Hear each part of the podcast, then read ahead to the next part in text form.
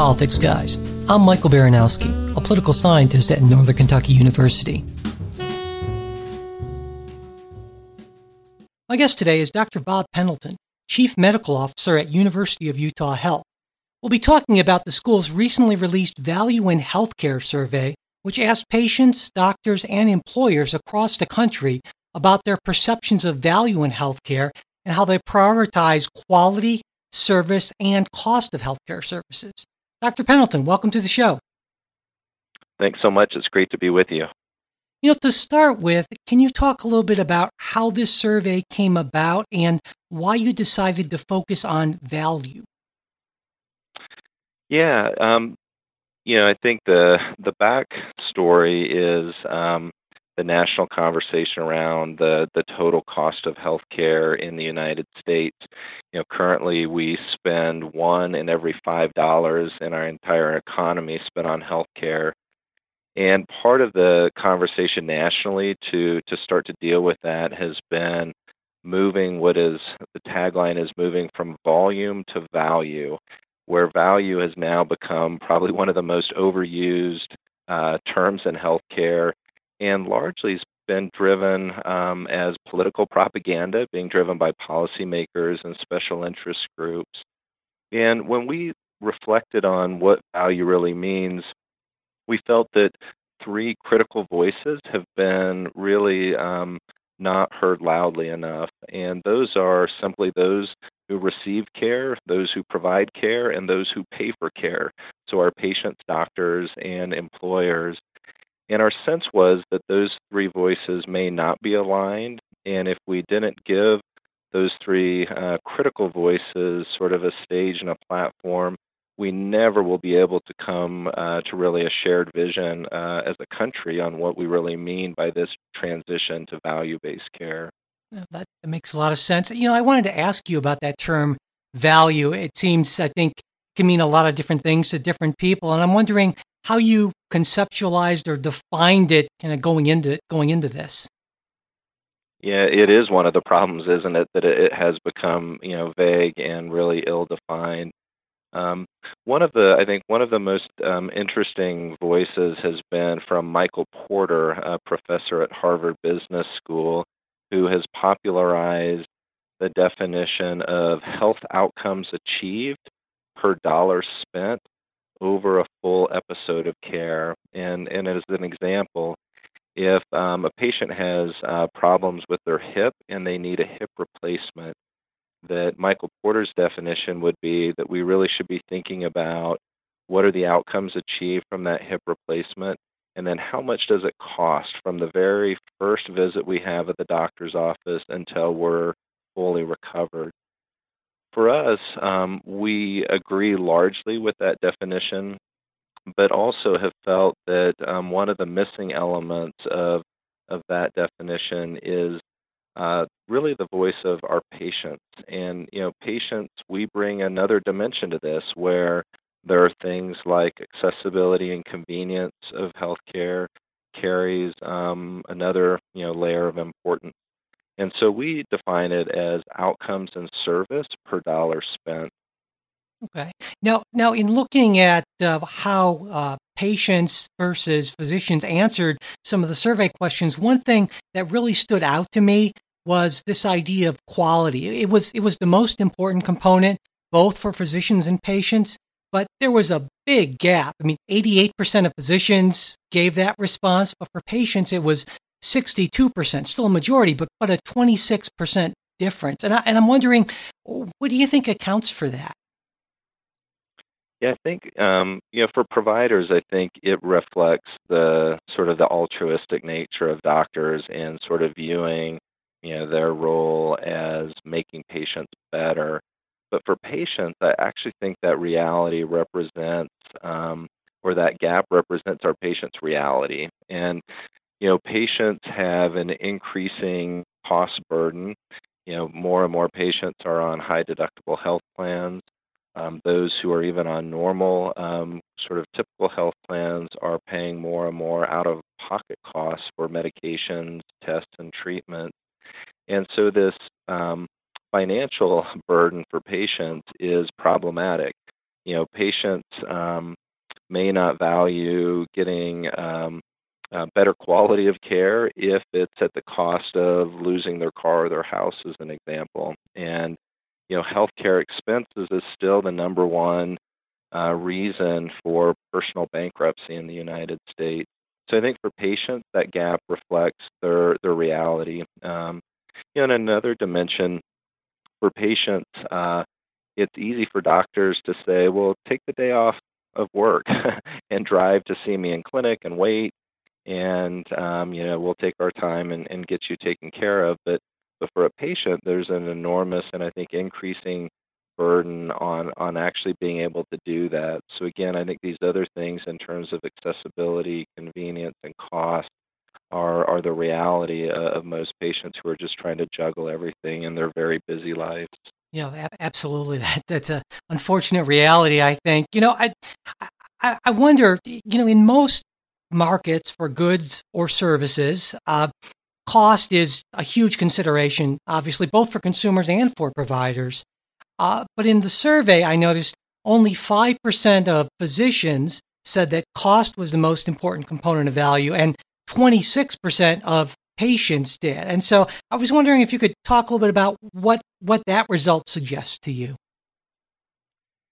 I think there's an upside and a downside to that. Um, that you know we do want our our providers, those who deliver care, to have the outcomes of that care perhaps be the most important thing.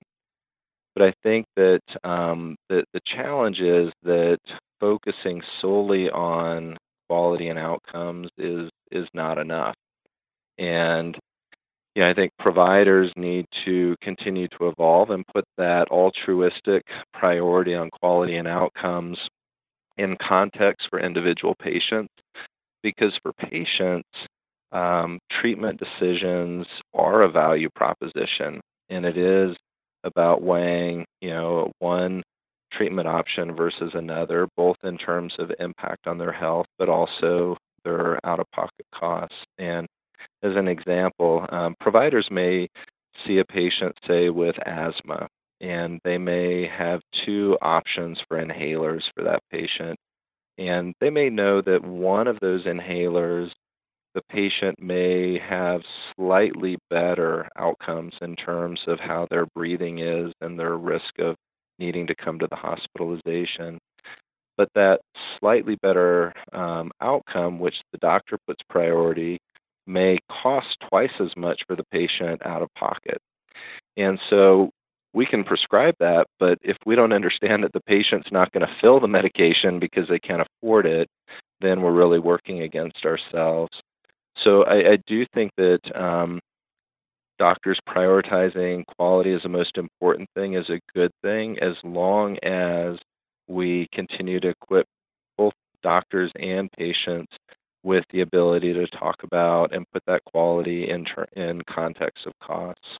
that, that's really interesting. It actually relates to a personal experience I had not too long ago. I went in to, for, for an eye exam and, and got a prescription for some drops and and the uh, the doctor said, "Well, I can prescribe this uh, non-generic i think it's a little bit better but you'll pay more or this other one and he gave me that option and which i really appreciate It. i ended up going for the more expensive one but it was nice that my i felt it was nice that my physician was aware of that and gave me that option you know get, made me understand what my my choices were there and, and we make those value propositions in every part of our normal life outside of healthcare, right? If I buy a car, I decide whether I want to pay more for leather seats or upgrade the radio or have Bluetooth technology, or if I buy a house, I decide whether I want that extra bathroom.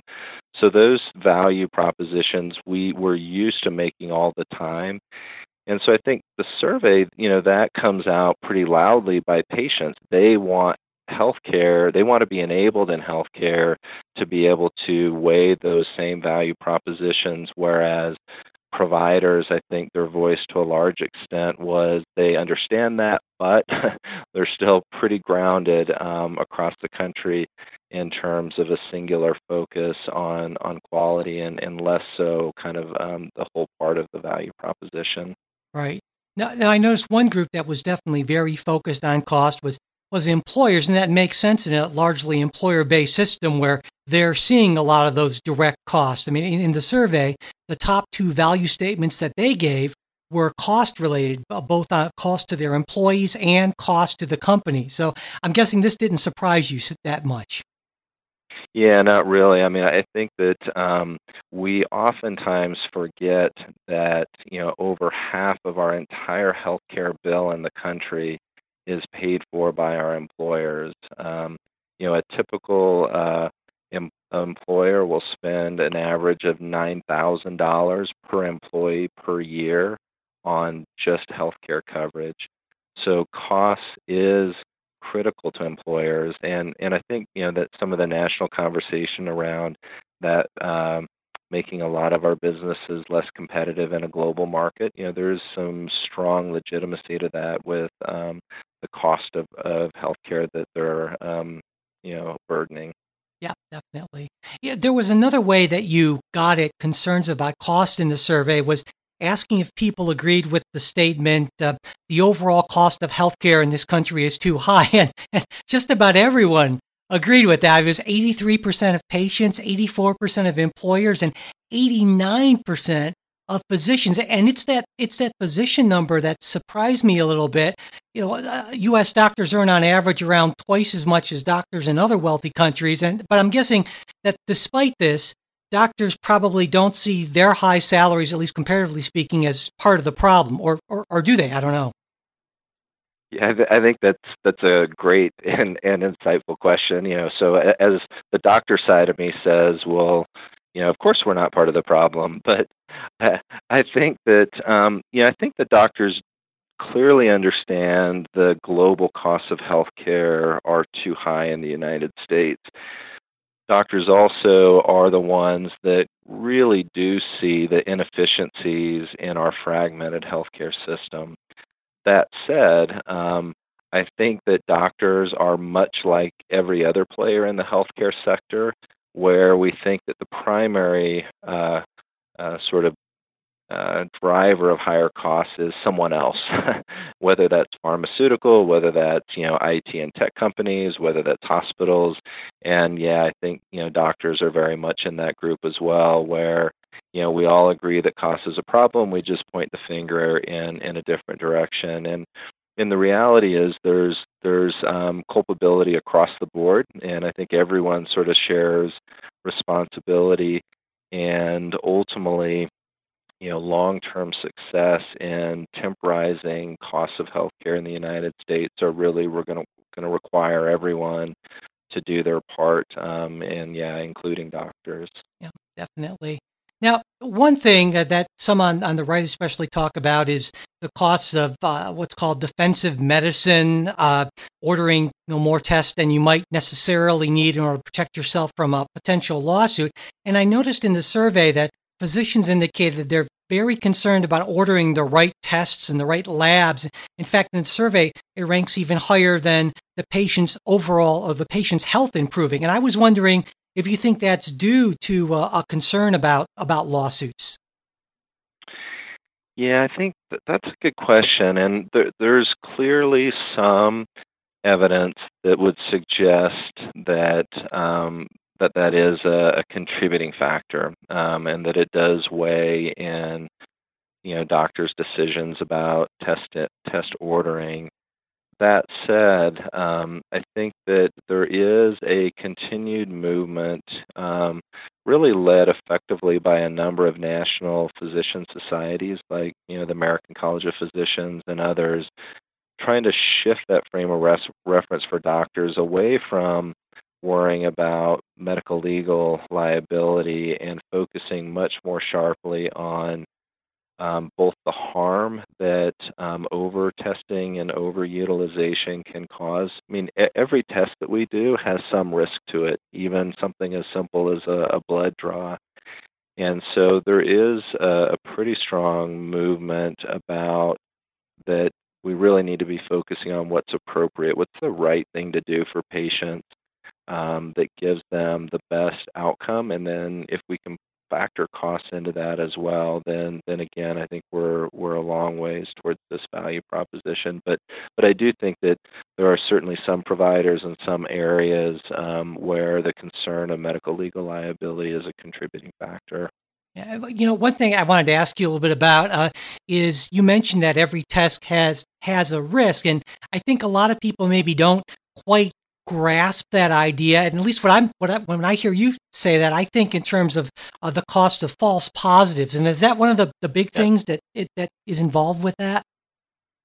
Absolutely. Um, the uh, the risk of false positives, and people say, well, well, what does that mean for me? Well, you can imagine that if you're um, uh, a middle aged woman who undergoes a mammogram to screen for breast cancer, and that the mammogram, which is not a perfect test, there is no such thing as a perfect test, you know, has some, you know, small area that's probably not cancer, but it's a little hard to tell.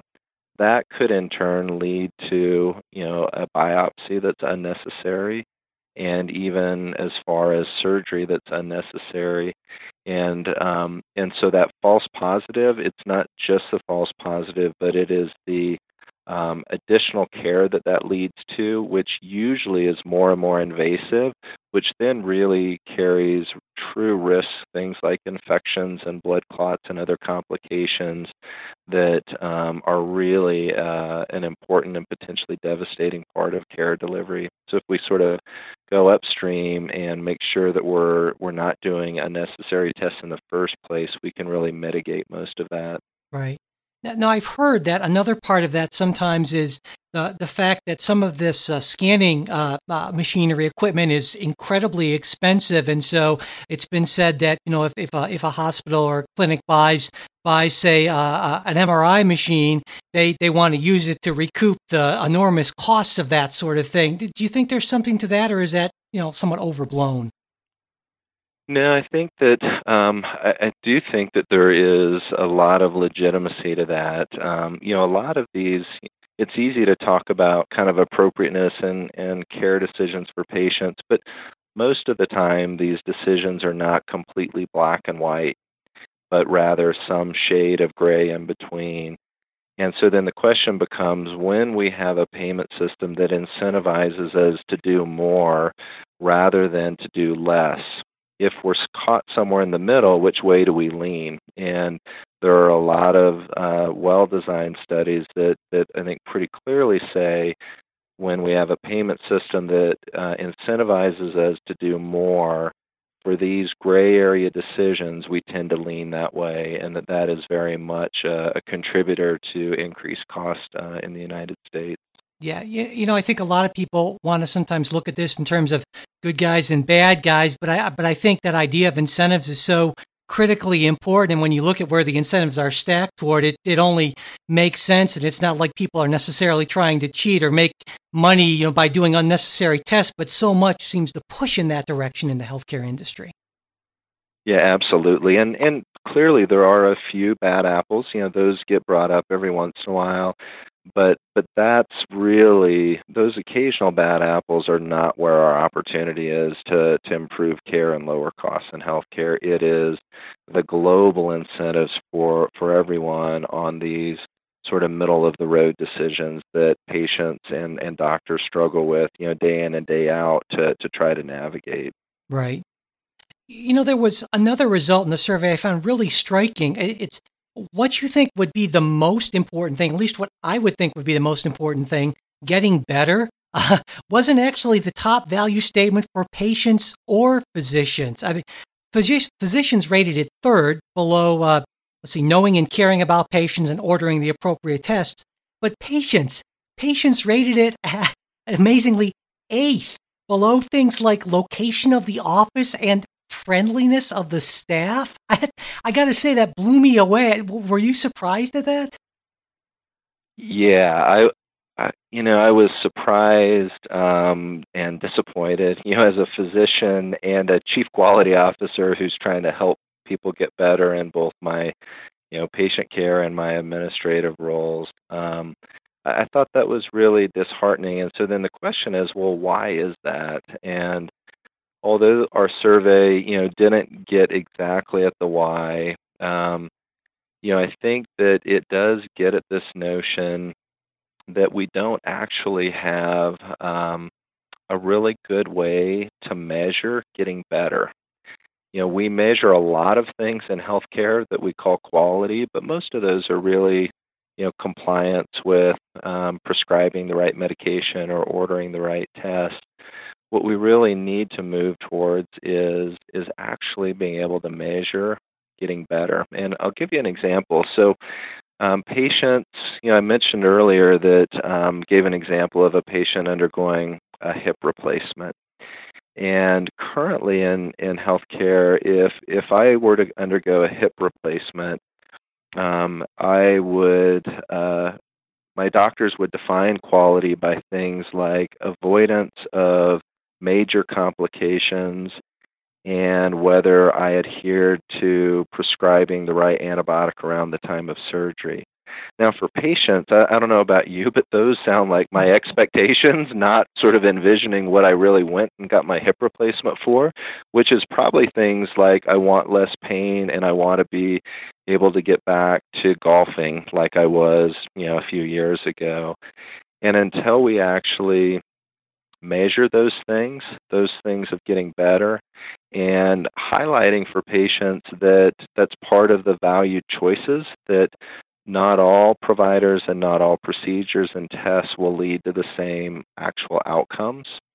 Um, once we can measure that and give patient that information, um, that I think will be a powerful enabler for patients. And again, it may be that one doctor who does a hip replacement, the best uh, getting better outcome I can have might be being able to walk down the street, whereas another, I might actually be able to run a marathon. And those would be powerfully informing distinctions for patients. But I think because we don't have that information, patients don't quite know what to even think about this. So there's this almost apathy and um, and because of that, all of these other things uh, became a bigger priority on, on, the results of the survey. But it was absolutely disheartening to me, and I think it's a real opportunity for us. You know, because it seems to me that I mean, healthcare isn't something. Healthcare services they aren't something you can sort of compare and contrast like you would say like uh, like a like an Android and, and, an iPhone or something like that. I mean, you know, when you you mentioned a hip replacement example, for instance, the first thing that came to mind for me was well, some people's hips are in worse shape, and some patients don't really do their a whole lot of their physical therapy, and there are a million little things. And boy, that just sounds like a incredibly difficult thing to try to sort through all of that stuff to try to develop some sort of apples to apples uh, comparisons.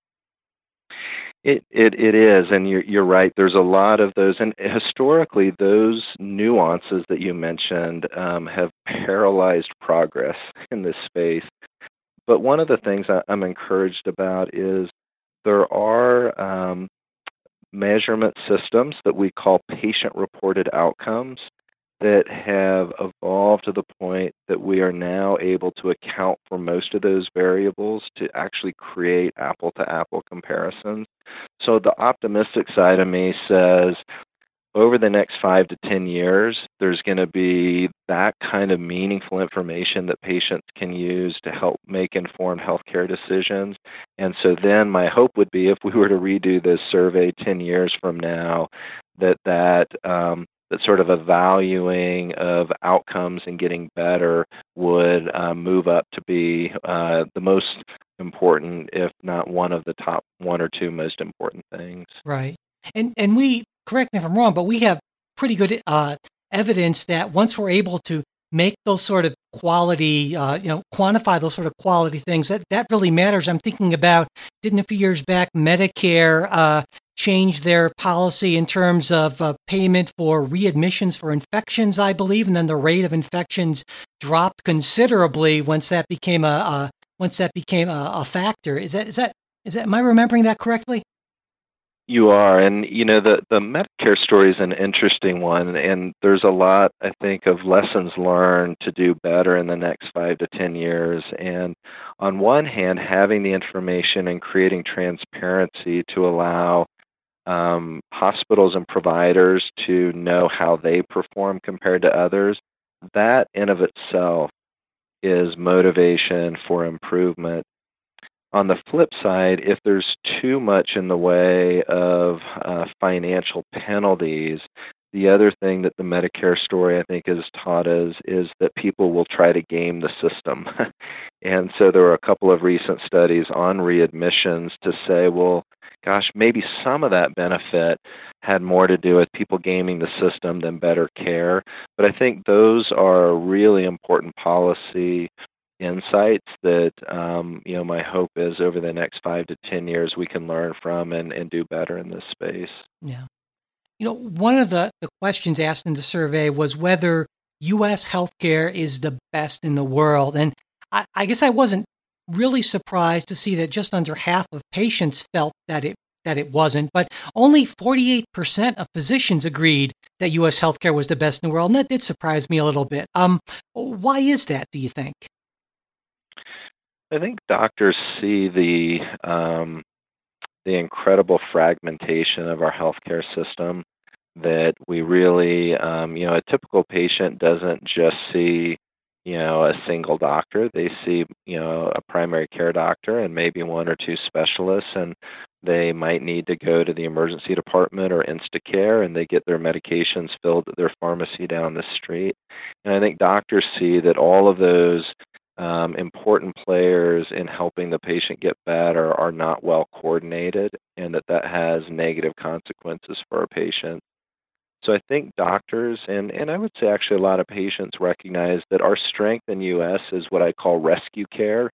So if I were to, you know, get involved in a car accident on the interstate or, you know, fall off a bridge or, you know, have a, a heart attack, um, we we probably are the best in the world at you know those immediate life threatening situations in you know, getting people to care quickly and in them providing amazingly effective care. It's everything else short of that that I think we can do better. And, and again, I think the doctors really see that in their day to day practices. Yeah. Now that issue of coordinated coordinated care, it seems to me that that kind of bumps right up against the patient's desire to be able to choose whatever physician they want. I mean, I know there are some systems who have had a certain amount of success with coordinated care, but I, I, I, feel like it's been much more difficult to roll out on a large scale basis because people want to be able to go to whatever doctor they happen to choose. Is that is that fairly accurate? Would you say? Yeah, I think I think that there is um, a consumer choice piece, and, and I actually think that we don't we shouldn't need to take that away. Um, because you know patients do have uh, you know lots of things, cost and convenience that that really are important that I think we need to value. Um, but there's also I think challenges in terms of um, you know financial disincentives really to, to coordinate care. In other words, no one in healthcare gets paid more to ensure that um, doctors communicate effectively with each other. And you know doctors uh, at a hospital sends patients to a nursing home with a smooth transition that we currently have no sort of financial alignment to to actually help with those transitions Right, and that gets into right the heart of what some people say is the fundamental problem with our with our system in the United States is the fee for service nature of it, as opposed to sort of a capitation type of system where you're focusing on on individual overall outcomes as opposed to ordering being paid by the number of tests or procedures. Right.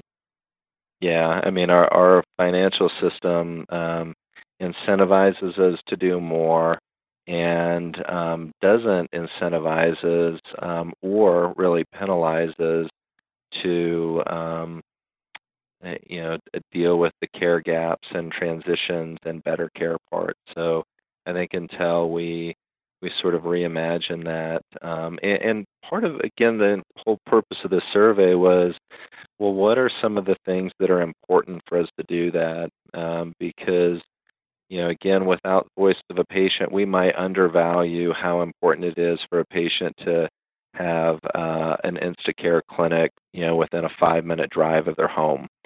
But if you don't, then patients will behave like consumers and they, they're not going to drive 20 more minutes to go to an Instacare if there's an emergency department five minutes from their home that might carry you know twice the cost. So that patient voice on things that are important to them is one of the reasons why again we really wanted to sort of help paint this picture of a sort of shared needs and understanding of, of how we need to think about healthcare improvement. Yeah. You know, I, I want to end with what I think is maybe the most important question, I guess. Um, where do we go from here? I mean, how do you think this information could potentially be useful to uh, to policymakers and decision makers in the healthcare sector?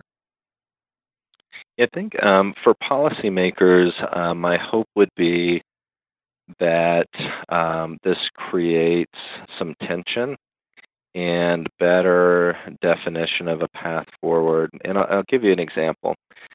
As a country, we are at a crossroads in my mind where the one certainty is we have to curb healthcare costs.